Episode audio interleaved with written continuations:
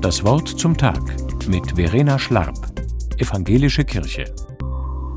In unserem Flüchtlingslager habe ich einen Mann gesehen, der hat ein Kreuz um den Hals getragen. Ich habe ihn angesprochen. Er war sehr freundlich und er hat uns geholfen. Wegen ihm haben wir es geschafft, sagt ein Iraner in einem Interview. Da war ein Mann, der hat ein Kreuz getragen. Offenbar hat sich der Mann auf der Flucht etwas erwartet von dem Mann mit dem Kreuz, genau weil der Christ war. Mich freuen diese Sätze. Dazu ist Kirche doch da, denke ich.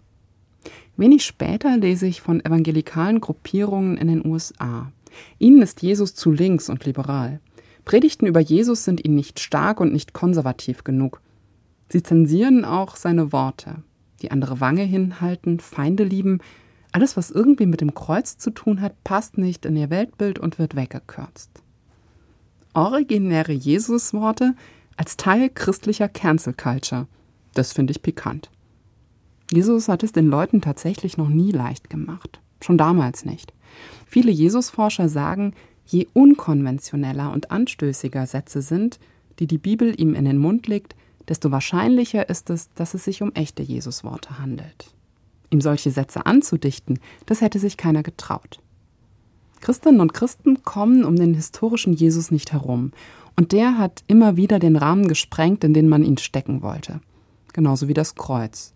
So angepasst es als Halskette daherkommen mag, es ist alles andere als das. Schon Paulus nennt das Kreuz einen Skandal. Es bricht mit der Logik von Gewalt und Gegengewalt, wie Jesus auch in seinen Worten damit gebrochen hat. Manchen passt das nicht.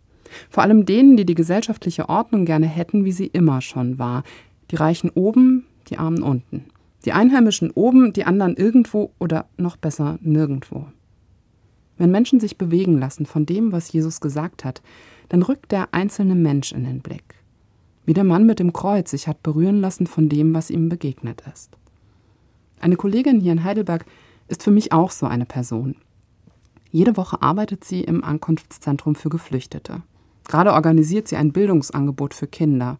Erwachsene versorgt sie mit Kleidung, Hygieneartikeln und Hoffnung. Auch über sie sagen bestimmt einige, sie war sehr freundlich und hat uns geholfen. Wegen ihr haben wir es geschafft. Genau dazu ist Kirche doch da. Verena Schlab, Heidelberg-Wieblingen, Evangelische Kirche.